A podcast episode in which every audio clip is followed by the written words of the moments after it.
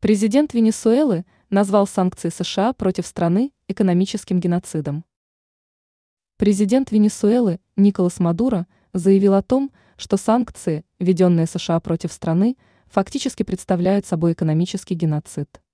По заверениям Мадуро, санкционное давление Вашингтона на Венесуэлу, действовавшее в период с 2015 по 2022 годы, привело к потере более 642 миллиардов долларов. Венесуэльский лидер добавил, пострадали как экономический, так и государственный сектора в купе с бизнесом. Это просто экономическая резня, о чем рассказывает РИА Новости. Кроме того, американские санкции нанесли удар по нефтяной отрасли Венесуэлы. Критические показатели. Мадуро пояснил, что касается сбыта нефти, то в данной области мы утратили свыше 323 миллиардов долларов. Помимо вышесказанного, авиационный перевозчик страны Конвиаса лишился возможности задействовать 40 своих воздушных судов.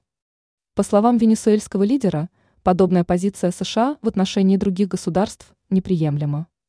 Ранее информировалось, что журналисты агентства Bloomberg раскрыли, по каким странам ударит конфискация замороженных денег РФ.